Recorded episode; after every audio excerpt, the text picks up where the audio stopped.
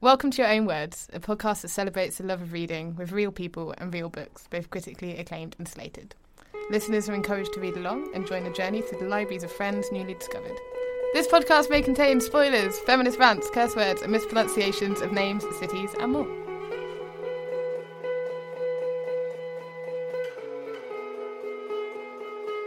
Hello. hey. hey, Beck. Hi, Alison. We never say our names at the beginning. I wonder if no, anyone. who are um, I? who, who are you? Still trying to figure that one out. Yeah. It's March, and March is an awesome month. All of the long lists are coming out, Yeah. which is super exciting. The Dixie Chicks are back.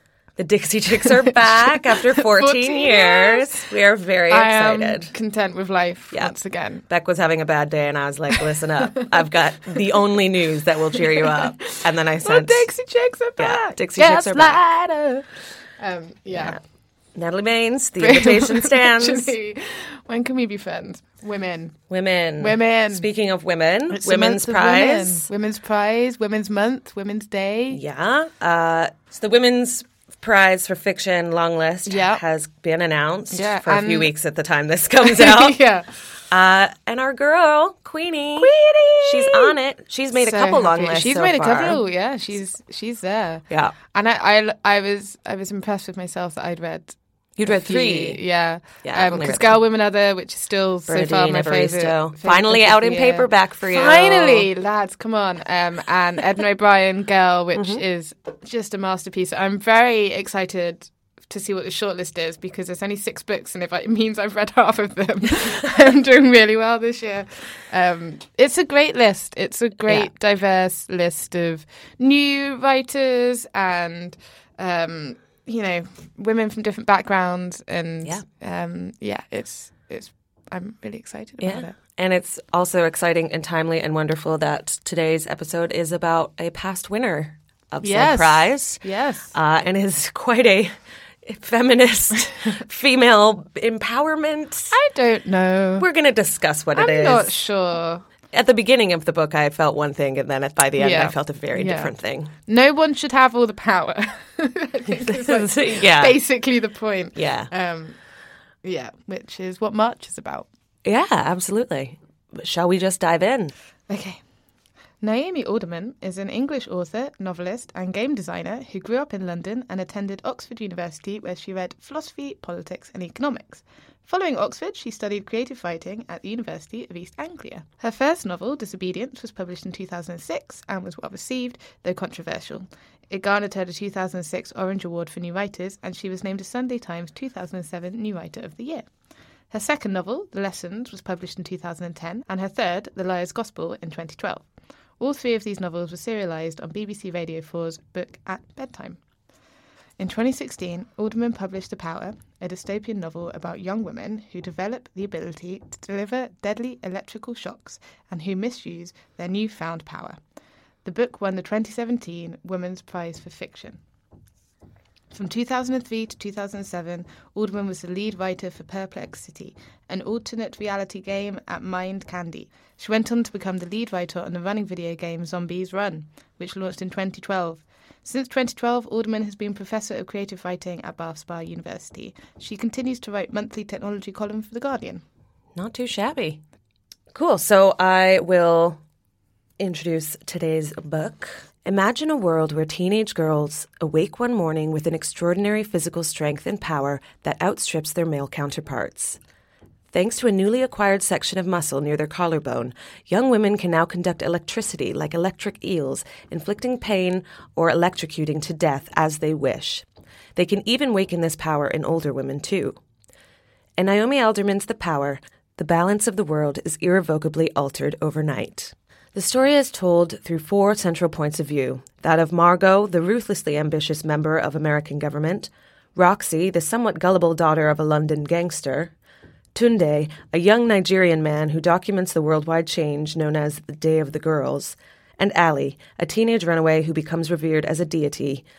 Through their experiences, we witness the ways in which women utilize their newfound dominance. This brave new world is far from a utopia, however, as uprisings and revolts spread through the world, and after the initial delight in female empowerment subsides, a darker side to the New World Order emerges. Do you want to introduce our awesome guest who we're about to dial in?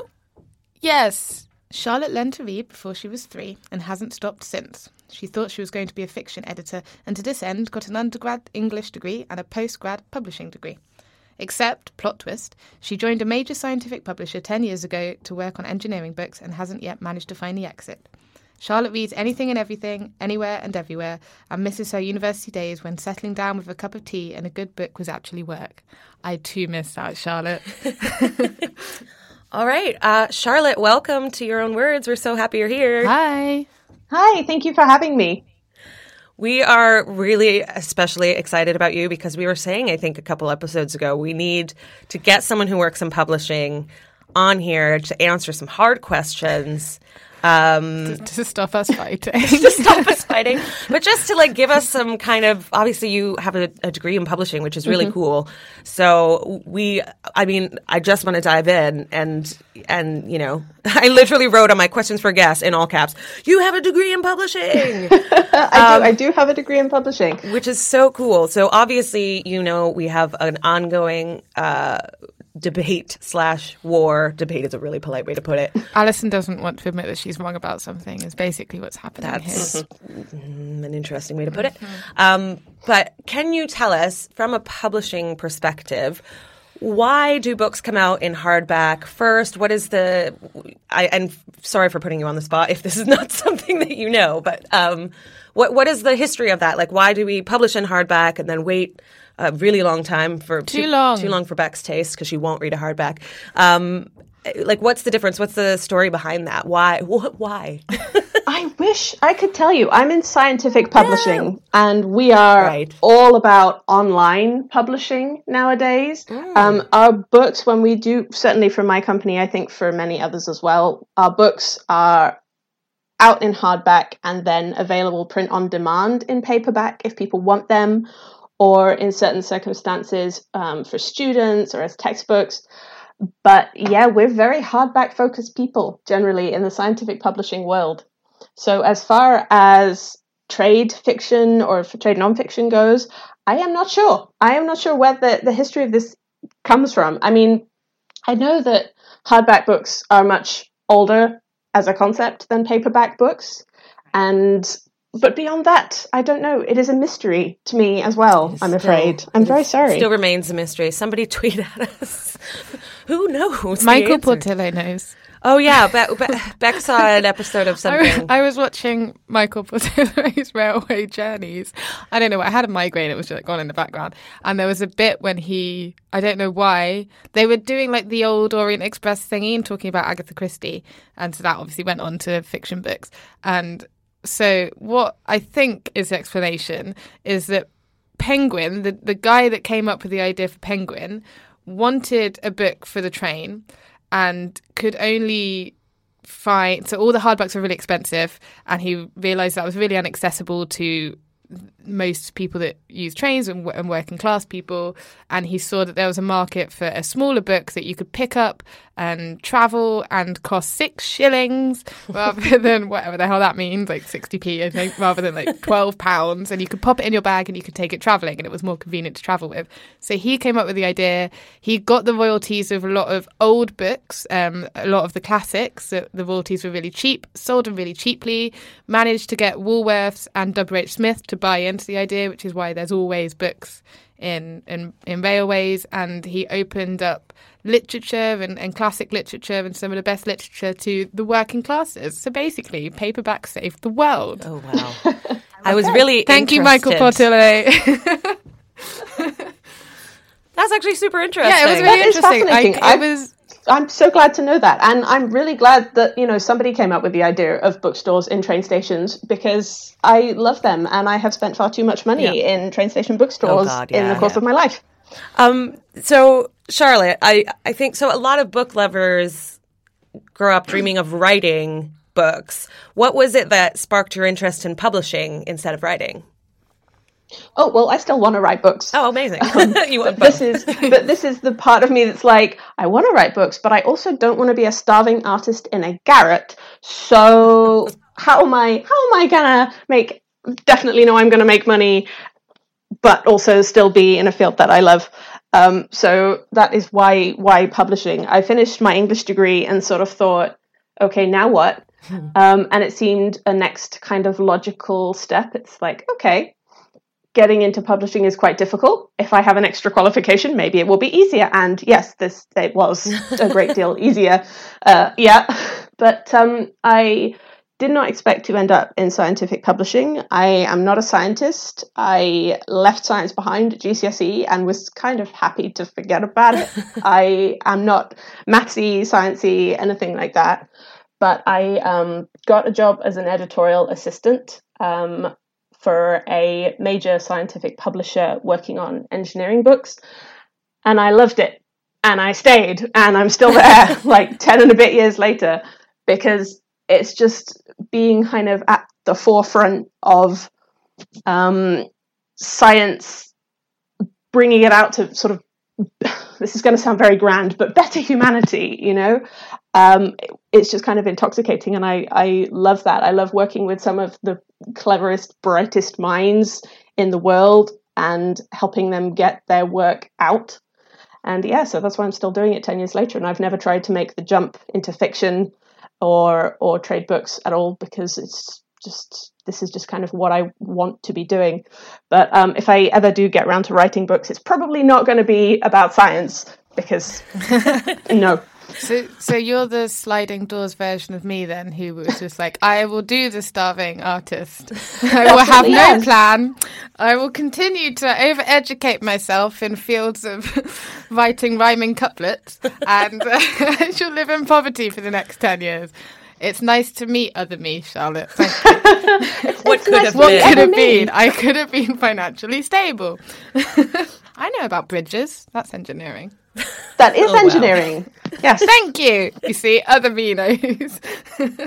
oh my goodness. Anyway, so if you if you if you were to move into find find the exit, as you say, one day, is there a publishing house that um, you would love to get into in, in terms of fiction? Ooh, what if I was to go and be a fiction editor somewhere?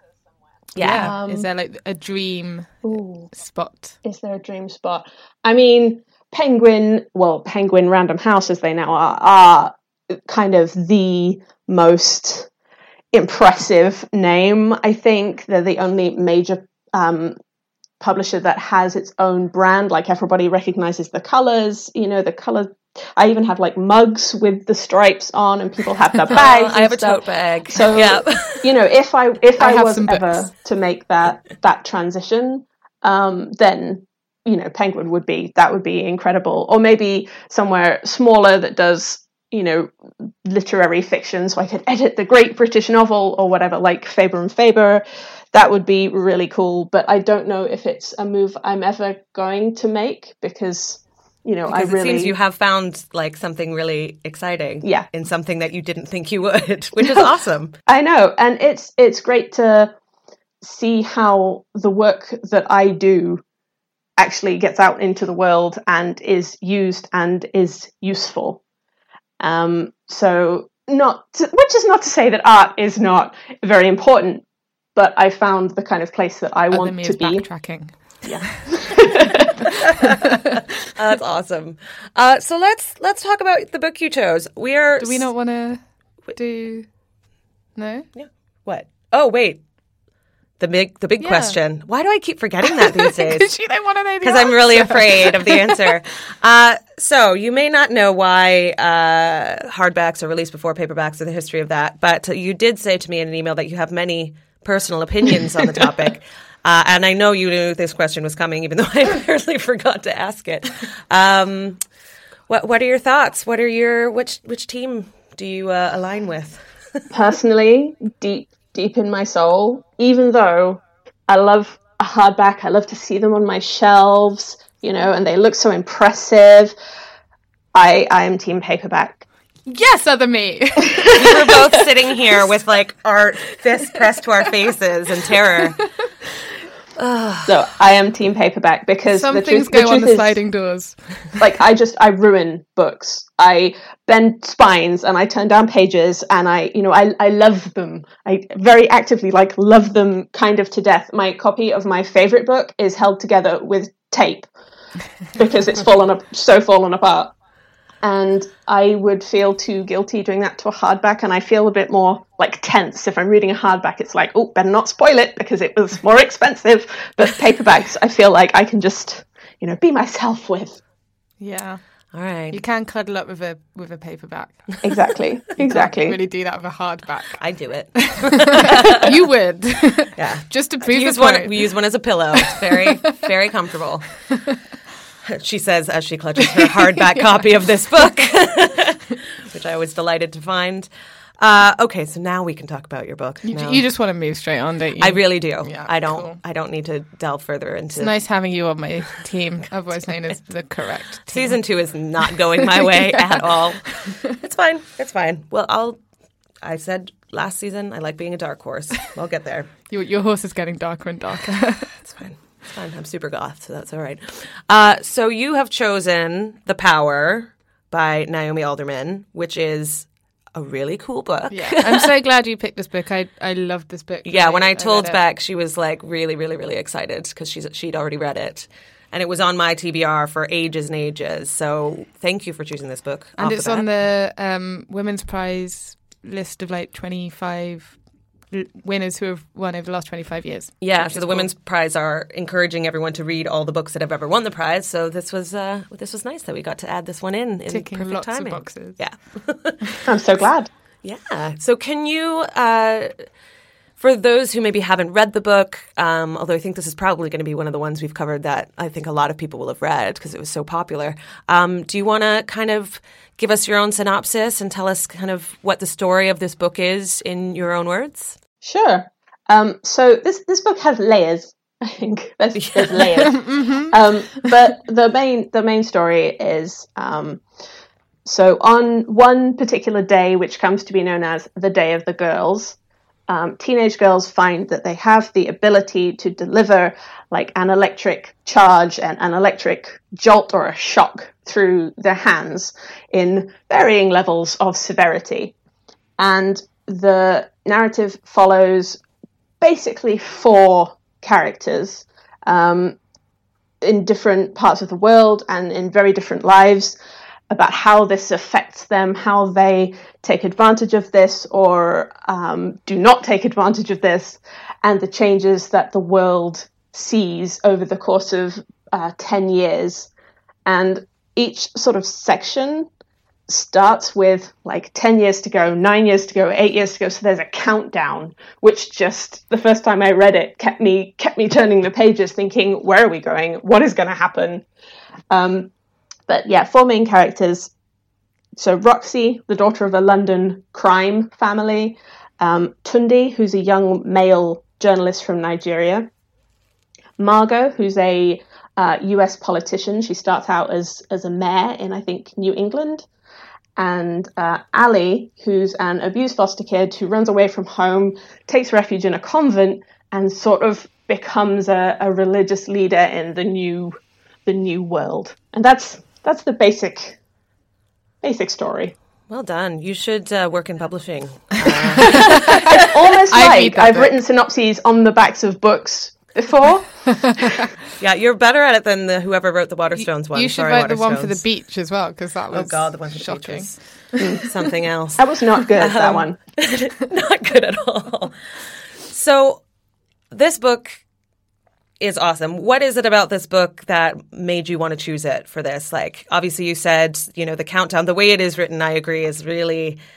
It makes you. It makes it impossible to put down because that countdown, you know, something big is coming, and and the more and more you get into the story, and the more kind of shocking haha, the more shocking things become. Like you, you wonder exactly like, to what scale it's going to be, and in the end, it is quite quite intense. It definitely evolves.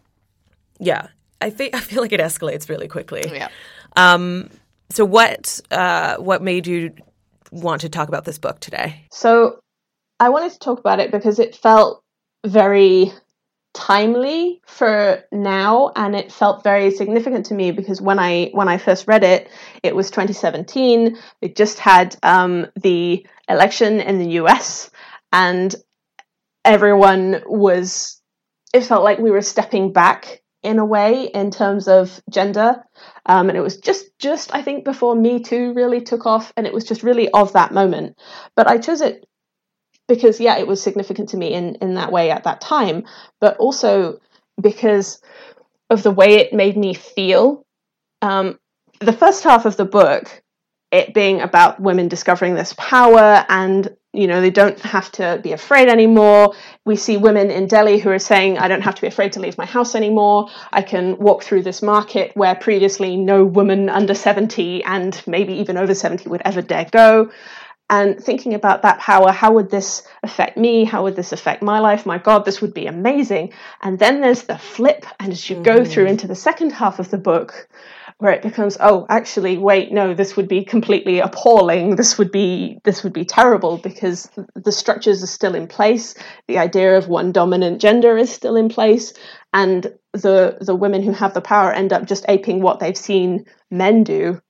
And and we just end up in the same or a darker place. And just that the way that the author Naomi Alderman just kind of pulls you through that emotional I don't want to say emotional journey but that kind of that that is what I mean I do mean an emotional journey um, and I've read interviews with her and she's saying that that is what she she wanted to achieve that she wanted women specifically who read it to feel how would this change my life? What would this mean for me? How would the interaction in the office that made me feel uncomfortable have gone differently? You know, what would this mean for my daughter? And I just I felt it all, and I wanted to tell as many people as possible that they need to go out and read this book and experience it. That's why. That's why I chose it. That was a long explanation, but that's a yeah. great explanation. I have nothing else to say. Thank you for coming. Thanks very much. This has been great. that was the power. That was other me. Other me was so spot on. She's fantastic. I think uh, I found my new co-host. yeah. Bye. Um, do you so? I, I feel like we both have the same kind of feelings of yeah. that the beginning it started off as this kind of like really empowering really yeah. exciting yeah. concept and i read it in exactly the same space as you i read it in 2017 i was trying to remember what the election was and it was just after the election it was just before me too and i and that first half i was like yeah fuck you I have this thing that I'm going to do, and I'm angry, and I should be angry, and women should be angry. And then suddenly you're like, oh shit, no, do you know what? People taking power is wrong. Mm-hmm. And it takes you on that journey and it really reflects it reflected so much of what was happening at the time for um, women. And i think a lot of people were well obviously a lot of people were really angry. And it's really easy for anger then actually to become attack and rage and um, discrimination and fighting and all of those things that you know we don't we know aren't good. But for you to lose sight of that because you're angry about what's going on. And what the book did is kind of say have those feelings, calm them down, and remember that we're all human beings and that's yeah. what you actually have to fight for that equality and it's a really mm. interesting journey because you you are kind of riding along with it like yeah go on take your power do that and then you're suddenly like oh no don't actually yeah then it becomes this is horrible this is mean I don't want to do that why am I doing what the men do and and a lot of that thing of like they did it to us yeah. thing is because you could see it happening yeah you, you could, could see how this would realistically play out if something like this did happen and the you know yeah. the power dynamic shifted like that. Yeah. Um, do you think? Uh, and this question I think is for all of us. Um, I found it online. Uh, it was also really great to have a, a, book that's so kind of well respected and well read that you can. When I was just googling stuff for the bios and stuff, it was like, oh, study notes and like questions to ask at your book club. I'm like, yes, this is doing half of my job for me. Um, but one question I found really uh, one to kind of puzzle over, and I'm not sure how I feel, is do you find this novel bleak or hopeful? Because I feel like it starts off in one way and then it ends in the other, but like how at the end of it, like what did you take away? Because I kind of felt like when I finished reading it, I, I didn't feel. I mean, I felt like, wow, what an amazing book, but I felt a bit bleak, I think. I, I think that's kind of the note I ended on. What, what are your thoughts? Um, I don't. Yeah, I feel I feel that it ends kind of in a in a bleak way, but I didn't come away from it feeling sort of brought down. I came away thinking, okay, we have we have this we have this idea in certain parts of society, which I'm not gonna name, um, that this is feminism's ultimate goal to um, look up all the men or whatever or rule over them. Yeah. And I felt like this is a send up of that, like a parody, almost saying, This is not what we want. This is not where we're going to. Power corrupts. And it really, I felt reminded of what it means to be a feminist by seeing this hideous, malformed idea. And it I came away feeling like, okay, this is going to change a little bit how I think about what I want to achieve as a feminist in the world. So it made me feel more galvanized in some way rather than coming away feeling bleak or hopeful. It just it made me feel different. more energized. Yeah, different, changed rather than in either direction. What about you, Beck? Um, I think it's just a stark reminder that w- where any one individual or group of individuals has power over another in any way, um, we what ends up happening is the structures of society are built around dominance and maintaining those power holds, and as a result, you get subordination and discrimination. That's just what happens.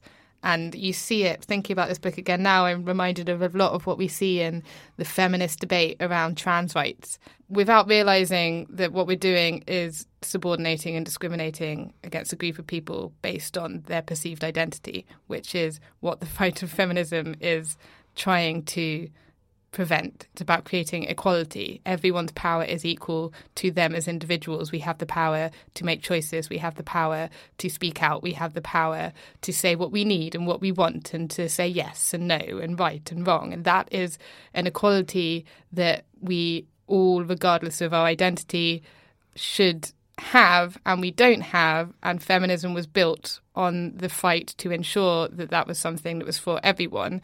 And yet we continuously see as a society, as we move further towards these grasps of power within the structures that have defined them, that constant discrimination of marginalized identities or identities that we're not allowing other people to own and have autonomy over. And I thought this book was such a good example of what happens when we have the structures of power in in one very defined form and then we try and elevate another group to that space. All we end up doing is subordinating and discriminating another group. Yeah and that's what happens in the book and it happens horrifically. So i, I got to the end and I, I, I don't think i felt bleak but i felt reminded that my role as a human being not even as a woman or as a feminist but my role as a human being is to elevate everyone to a place of equal power individual power in their own right. Absolutely. Or something. Yeah. Was there so we talked about the uh, the story being told through four different perspectives. Was there a particular character um, whose perspective you found like the most interesting or engaging or revealing? Was there a character that you found you warmed to more or hated? I found Tunde possibly the most interesting because he is navigating this new world. He starts as quite a young man. I think he's, you know, maybe his early, very early 20s or late teens, possibly.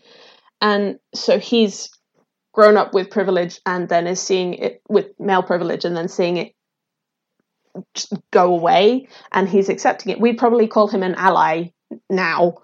Um, and he's seeing this world as suddenly someone who is on the the lo- I don't want to say the losing side, but the the end the receiving end of discrimination, and his fear and seeing that grow and just thinking, oh my god, you poor man. I felt I felt I warmed to him because I I felt compassion for him. Yeah. But in terms of the most the most interesting character, I think Ali really held my attention possibly a bit more than the others because we maybe we should have I should have mentioned this in my little synopsis. Ali is hearing this voice, which is advising her what to do. And the question running through the whole thing is who is this voice? Is this God? Is this her just her thinking? Is is it is she having a mental health issue that she's hearing this voice? What is this? And we don't find out until the end which one of those that is. So that really I found just very compelling. Yeah, it was really, really interesting. I actually um I I have the book and I started reading it and then I realized I had uh, Audible credits that I didn't realize I had. So in order to read faster, I, I downloaded the audiobook as well, which is absolutely brilliant. If you want to rediscover this book, I highly recommend it. But the voice of the voice is very like the voice of the voice. it's like so, this southern like you can't get there from here, and it's just really creepy. It's really creepy, which kind of I feel like really made the experience something even more dynamic. Um, also, it whispers sometimes, and it's creepy, but. Um, but yeah, it's really interesting. Doesn't doesn't Margot at one point hear the voice, or did I make yeah. that up? Near the she end. hears it at one point. That yeah. that line again, which is my favorite thing. I found myself like uh, mouthing along with it, like I'm like I know what she's gonna say. um, but yeah, that that I found Allie really compelling as well. Yeah. Um, just because it, it, was so kind of mystifying what exactly her experience was, and it was just you know for you to be a teen runaway and then suddenly become yeah. like the second coming uh, is quite an interesting journey to take and to kind of be inside someone's head while that's going on was really really curious. I think it says something really interesting as well about people's need to believe in there being a higher power. Mm, yeah. Like people really we need that and it very quickly becomes intense and cult like. And yeah. people will do mad shit because they believe that someone has a power way beyond anything human. And that like her whole story, like it you know, it, it never really potters along, but it, it's going along quite reasonably. And then it gets really, really intense mm-hmm. because mm-hmm. she's given a power that she doesn't want or need necessarily, but other people are like, it's so like you are you are God, you are everything, yeah. and then they, when the voice kind of encourages yeah, her yeah. to like, if you want to get anything done, like you have to own this, you have mm-hmm. to become this, you have to be the only answer, which is terrifying. I wouldn't want to. yeah. I, I wouldn't want to be the one having that voice in my head. I don't want to be anyone's answer. I don't want to be my own answer. Christ, don't ask me for the way to go.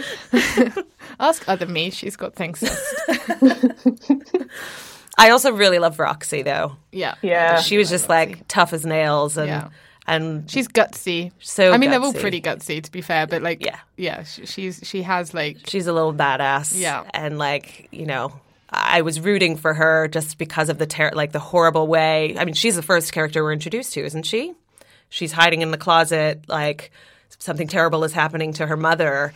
Um, and then, like, I wanted her to get vengeance. Yeah. I wanted that revenge yeah. for that's her. what I think comes up a lot in the book because often it's not like often really horrific things have happened to these women because they're women mm-hmm. and they get the power and it allows them to stop these things happening. So it puts you as a reader in a really confusing situation because you don't want the awful things to happen to people mm-hmm. and you're glad that they've got a thing to protect themselves but then it escalates so much to them they're then doing terrible things and you're like hold up what is, mm-hmm. what is my moral dynamic here where am i supposed to sit am i still happy that they've got something to protect themselves with and because it, it's still horrific what happened to them initially mm-hmm. or actually do i have to look further beyond and you know kind of take a, a more human approach and be, understand that actually everyone very few people unless you're an absolute sociopath does things without reason or condition behind them that has led them there you know? And we see that in this book. People start behaving badly because the history they have had have led them to a place where they've suddenly got the resources to take their power back. And that begins as being really liberating, but then becomes really challenging. And if you kind of flip that on the, the men who are initially doing the bad things, then obviously there are also conditions and, and histories and behaviors that have led them to behave in the way that they behave as well. And so you kind of end up having this moral dilemma be like, oh shit, am I supposed to care about all people, even the bad ones? Like, hmm. is evil actually not a thing? And it really makes you think about just the human condition and how we condition it within privilege and power and all of those systems, which is a bit of a head fuck because you know people just like a nice little book, right? but that's the thing. I mean, it deals. I think it deals with all of these huge themes, whilst at the same time managing to be a really good, compelling, thrilling story. Yeah, and I didn't. great story. I didn't feel like weighed down by all of the the philosophical thinking about gender and roles and humanity and the human condition that was present, but at the same time, I was still like turning the pages, like, I want to know what happens, what's going on. Yeah. Yeah, she definitely crafted like such an interesting thing to have such like a compelling narrative just yeah. from a writing perspective, from a story perspective. Like it's a page turner, it's, it's gripping, great story. There's great characters, it's and you beautifully can see written. It, I think you, you can definitely. It's very cinematic. Yeah. Is this going to be made into something? Because it, it is screaming out um, to be. Something. Yes, I Ooh. think so. I read in um, that interview with uh, the author that she's working on a TV series. Amazing! It will series be a, would be good. Yeah. But I'm series. not sure when that's from. Um, or what's going on with that. But yeah, I would definitely watch that. That would be incredible because yeah. it's so visual yeah. and it's so rhythmic and there's a lot of sound in it and a lot of light and darkness and I could it's this was a book that absolutely got me back into reading and I could see it so clearly. And even now when I think of different sections I see it in my head. Like yeah. I know what yeah. it looks like. And that just makes it a really engaging book. Like you, like you say you like scrap all of the sort of philosophical stuff. You really don't I don't really think I was actively thinking about it until I got to the end. Yeah. I was just really enjoying it and I wanted to see it and I wanted to feel it and it was thrilling and it was dragging me through and it was just a damn good book and then you sort of get to the end, you're like, oh, I've been thinking things and feeling things, yeah. and that's then cool. you reflect yeah. on yeah. kind of the overall, yeah. you know, story, and you're like, oh, that that's now given me a lot to yeah, think about. That was a lot. There's a lot of stuff, but it never feels like it's trying to shove anything down no. your throat, no. like. From from a political perspective or a feminist perspective, it's just like a really, really, really great read. Yeah, yeah, which is awesome. Would you like to have the power? Oh, good question. Oh, I think, well, I don't know. If I'd only read the first half of the book, I'd have said yes. um, yeah, like yeah, a little, tu- a little touch of it, like Maybe, a little yeah, like, casual electric shock. yeah, just, just, to light my cigarettes with. Yeah, I, I don't smoke. it's a fun party trick. Yeah, I feel like the same. I feel like after getting to the end, I don't, I don't think I want that, yeah. that, that sort of power. I'm because I, I I don't I, know. I think can maybe, I trust myself to you know use it for good? Maybe I don't want to have to ha- need it. I yeah. think is the thing. That's a so it's like say, it's. Yeah. I don't think it's necessarily that I want it because I like you know sometimes yeah sometimes I kind of do want it yeah but actually I don't want to have to need it and that maybe is like the overarching thing of the book that no one should need no one needs that level of power any level of power mm. which is has the ability to be that traumatizing and torturous and painful, no one should ever need it. Even if there's an element to it which is protective and, you know, can get you out of situations, we yeah. should never need it. So it's like, yeah, I might kind of want it sometimes. Like, I'm not going to pretend that I, I wouldn't no, want to occasionally zap someone the fuck away. Yeah. but I don't want to have to need it. Yeah. Yeah. I'm being super diplomatic. That was my diplomatic answer. I was like, mm-hmm, very yeah, safe. Let me be yeah, there's, there's, there's, a bit. There's a bit. I think um, in the the Delhi. I think it's in the Delhi market. I think. Yeah, and um, there's a quote. I know I'm talking. This is not my favorite quote, which I might talk about later. but this is something that really brought that home to me. Um, and um, a woman is talking to Tunde, and she says that that they, men, are the ones who should not walk out of their houses alone at night. They are the ones who should be afraid. And I thought, I would love for men to understand about that, yeah. that fear. Mm-hmm. And then I thought, wait a minute. Nobody should be afraid to leave their house at night. Whoa, this yeah. is going in a dark direction. This isn't all good. Yeah. That was the moment for me when I really, when that exact thing was really brought home that no one should need this. No one should need to feel that they can hurt another person if they have to. Yeah.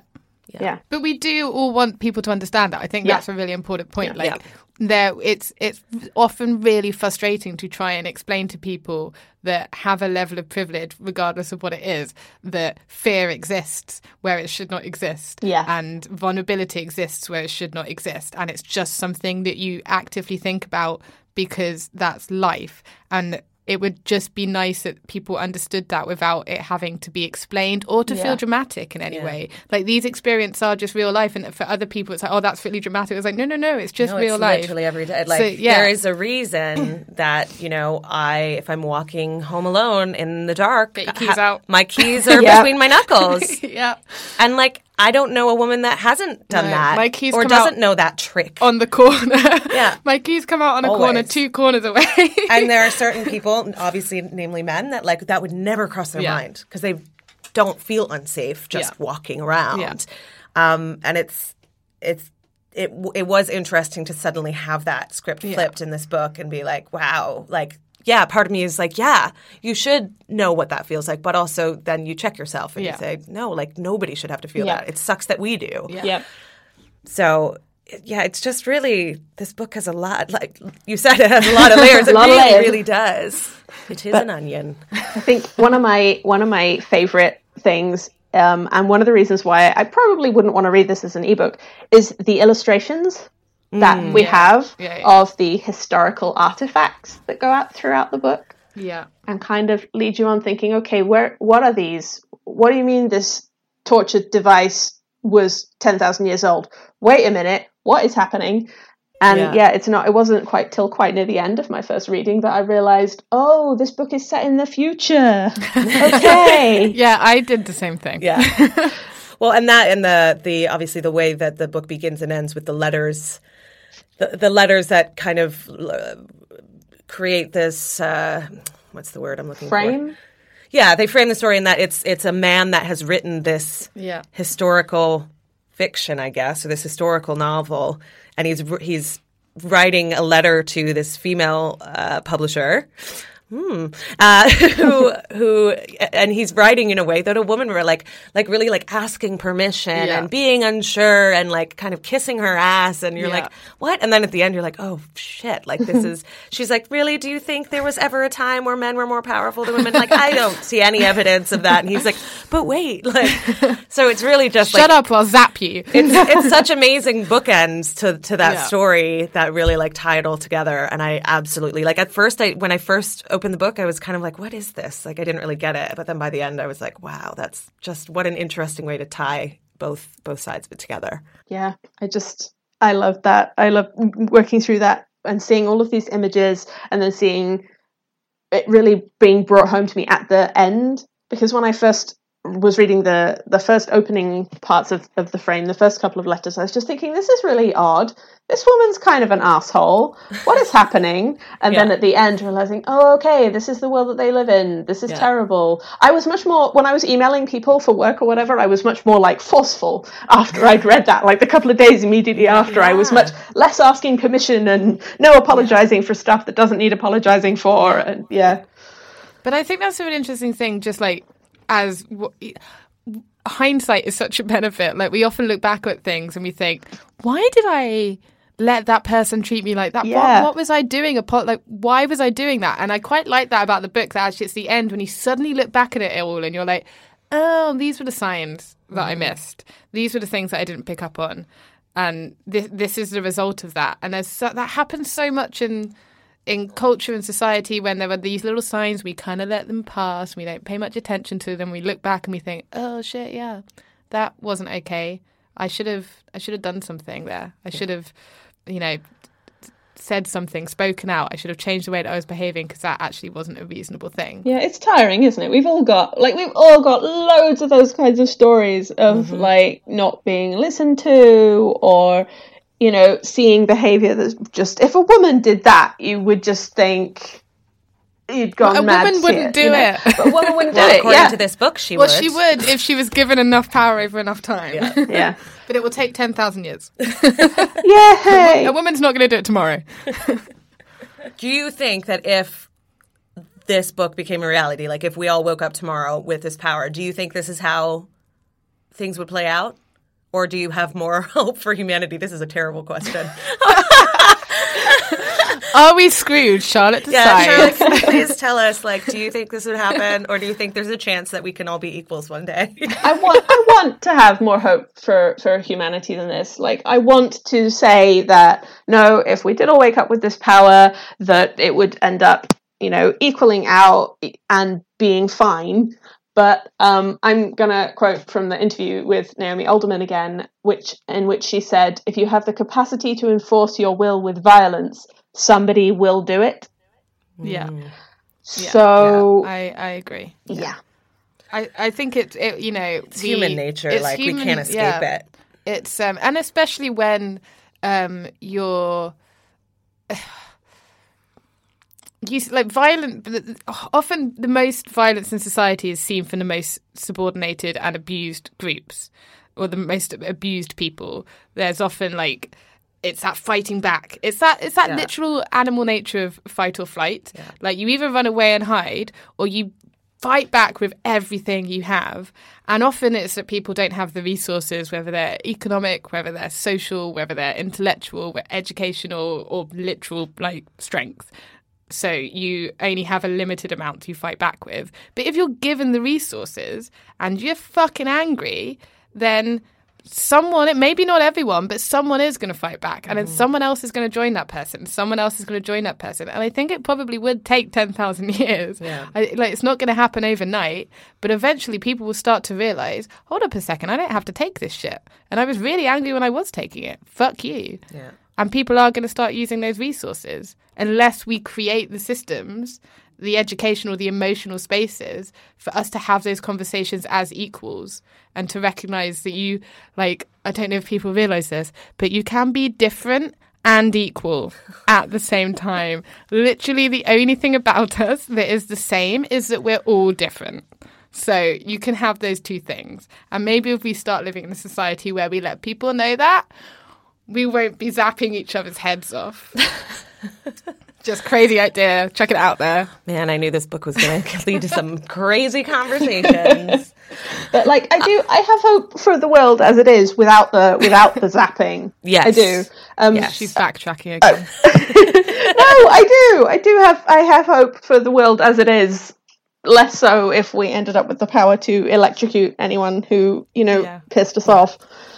Hey, look, like Greta's doing it without zapping people. Yeah. She is. You know, there are examples of people in the world who are taking power or or using their power to create equality mm-hmm. without any sort of border of, of identity or shape or personage. And there without violence. And, and, without violence. Yeah. And actually, I think we are maybe increasingly realizing that actually there is way more strength in the power of the mind and in your abilities to communicate and to use your words than there are to just punch someone in the face. Mm-hmm. And we're seeing examples of that happening in, with men, women, non, like everyone in between, however you want to yep. be a person. We're yep. seeing examples of people getting up and saying, I am here, here I am, and that matters. And not doing it in that, like, I'm going to drop a bomb on your head yeah. way. Yeah. Absolutely. So yeah, hope for the world. People are nice, and animals exist, so we'll always have oh, that. Yeah, that's true. That is true. Um, so Charlotte, who who would you recommend this book to, and why? Um, well, anyone who likes a good story and is a fan of speculative fiction would enjoy it. Um, anyone who identifies as a feminist, and anyone who really doesn't identify as a feminist and who is opposed to feminism, I think, should read this book. Yeah, because yeah. I would you probably hope... have a harder time convincing them, but yeah, yeah. But I would hope, I would hope for a person who sees the world in those terms that there might be a little spark that goes, "I find this horrendously unacceptable." Oh wait, this is actually the world as women experience it now. I would hope that that mm-hmm. may or may not happen, but that is what I would hope. is there like an FYI on the last page? Maybe there should be an FYI, which is like lads, just in case you hadn't picked up on it, what I what I did here was flip the reality. Um, so if you are outraged, if you're if you're outraged, but you hadn't sister. worked it out, and you went on some sort of weird like feminazi rant, then uh, you missed the whole point of the book. Yeah, I am very very intrigued to hear oh, yeah. what quote you have chosen because there could be so many. There could there could be so many, but I have one that I think for me personally, summed up um, su- summed up the book and how I felt about it, and I just have to find it. Yeah, okay. so um, when Tunde and Roxy are in the forest together, um, Tunde is trying to tell Roxy that despite everything that has happened to her, she is still kind of strong enough and brave enough to lead them out of trouble. Um, and it goes, a fragment of something he read a long time ago floats through his mind. A flattering looking glass. He has to be a flattering mirror for her, reflecting her at twice her ordinary size, making her seem to herself to be strong enough to do this thing he needs her to do. And I read that and I went, I've heard that before. And it's a Virginia Woolf quote from A Room of Her Own, which mm. is saying the same thing but gender flipped that that is what yeah. a man needs from a woman and that moment in the book i just went I actually put it down and went, whoa. Like, yeah, that's my favorite section of the book. That really, really stuck with me. Got goosebumps. Yep.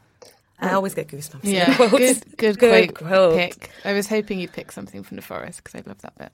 I mean, it's probably the most one of the most horrifying. Oh yeah, it's horrible. Well, yeah, it's actually not a bit that I enjoy yeah. at all. it's not a jolly romp that bit, but no. I feel like it's got so that much learning. Yeah, it's yeah. got so much learning in it um, maybe partly because it is so horrific. Like mm. I feel like it did exactly the same thing of like, oh, I need to put this book down because I'm suddenly, I'm suddenly getting it. I'm suddenly getting all the yeah. things. Yeah, incredible.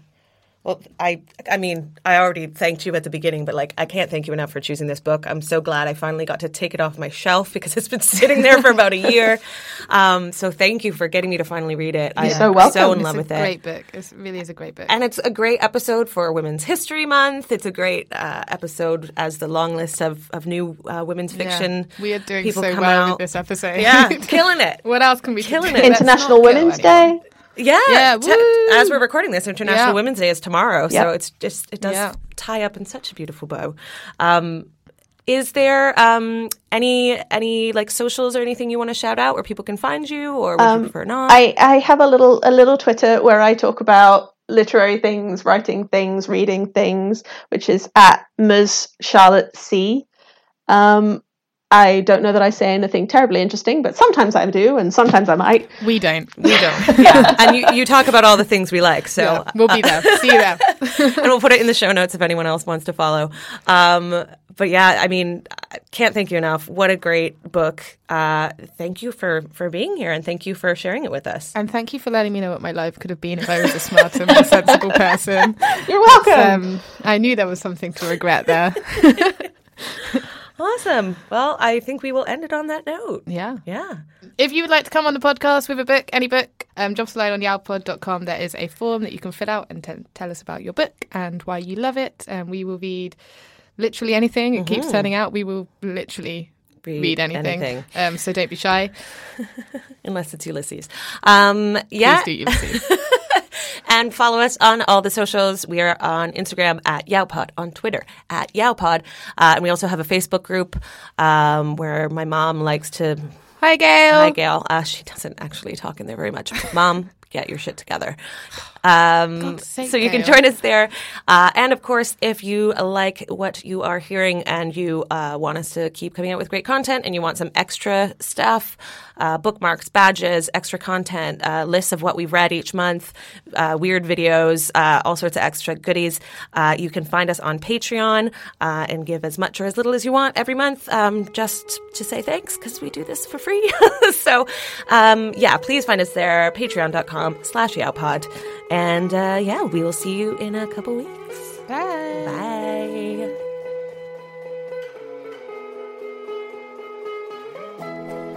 Your Own Words is hosted by Alison Dunnings and Becky Graham. It is recorded in London at the Pitch Room in Runway East, Soho. Theme song by Natasha Pasternak. Read along with us at yowpod.com.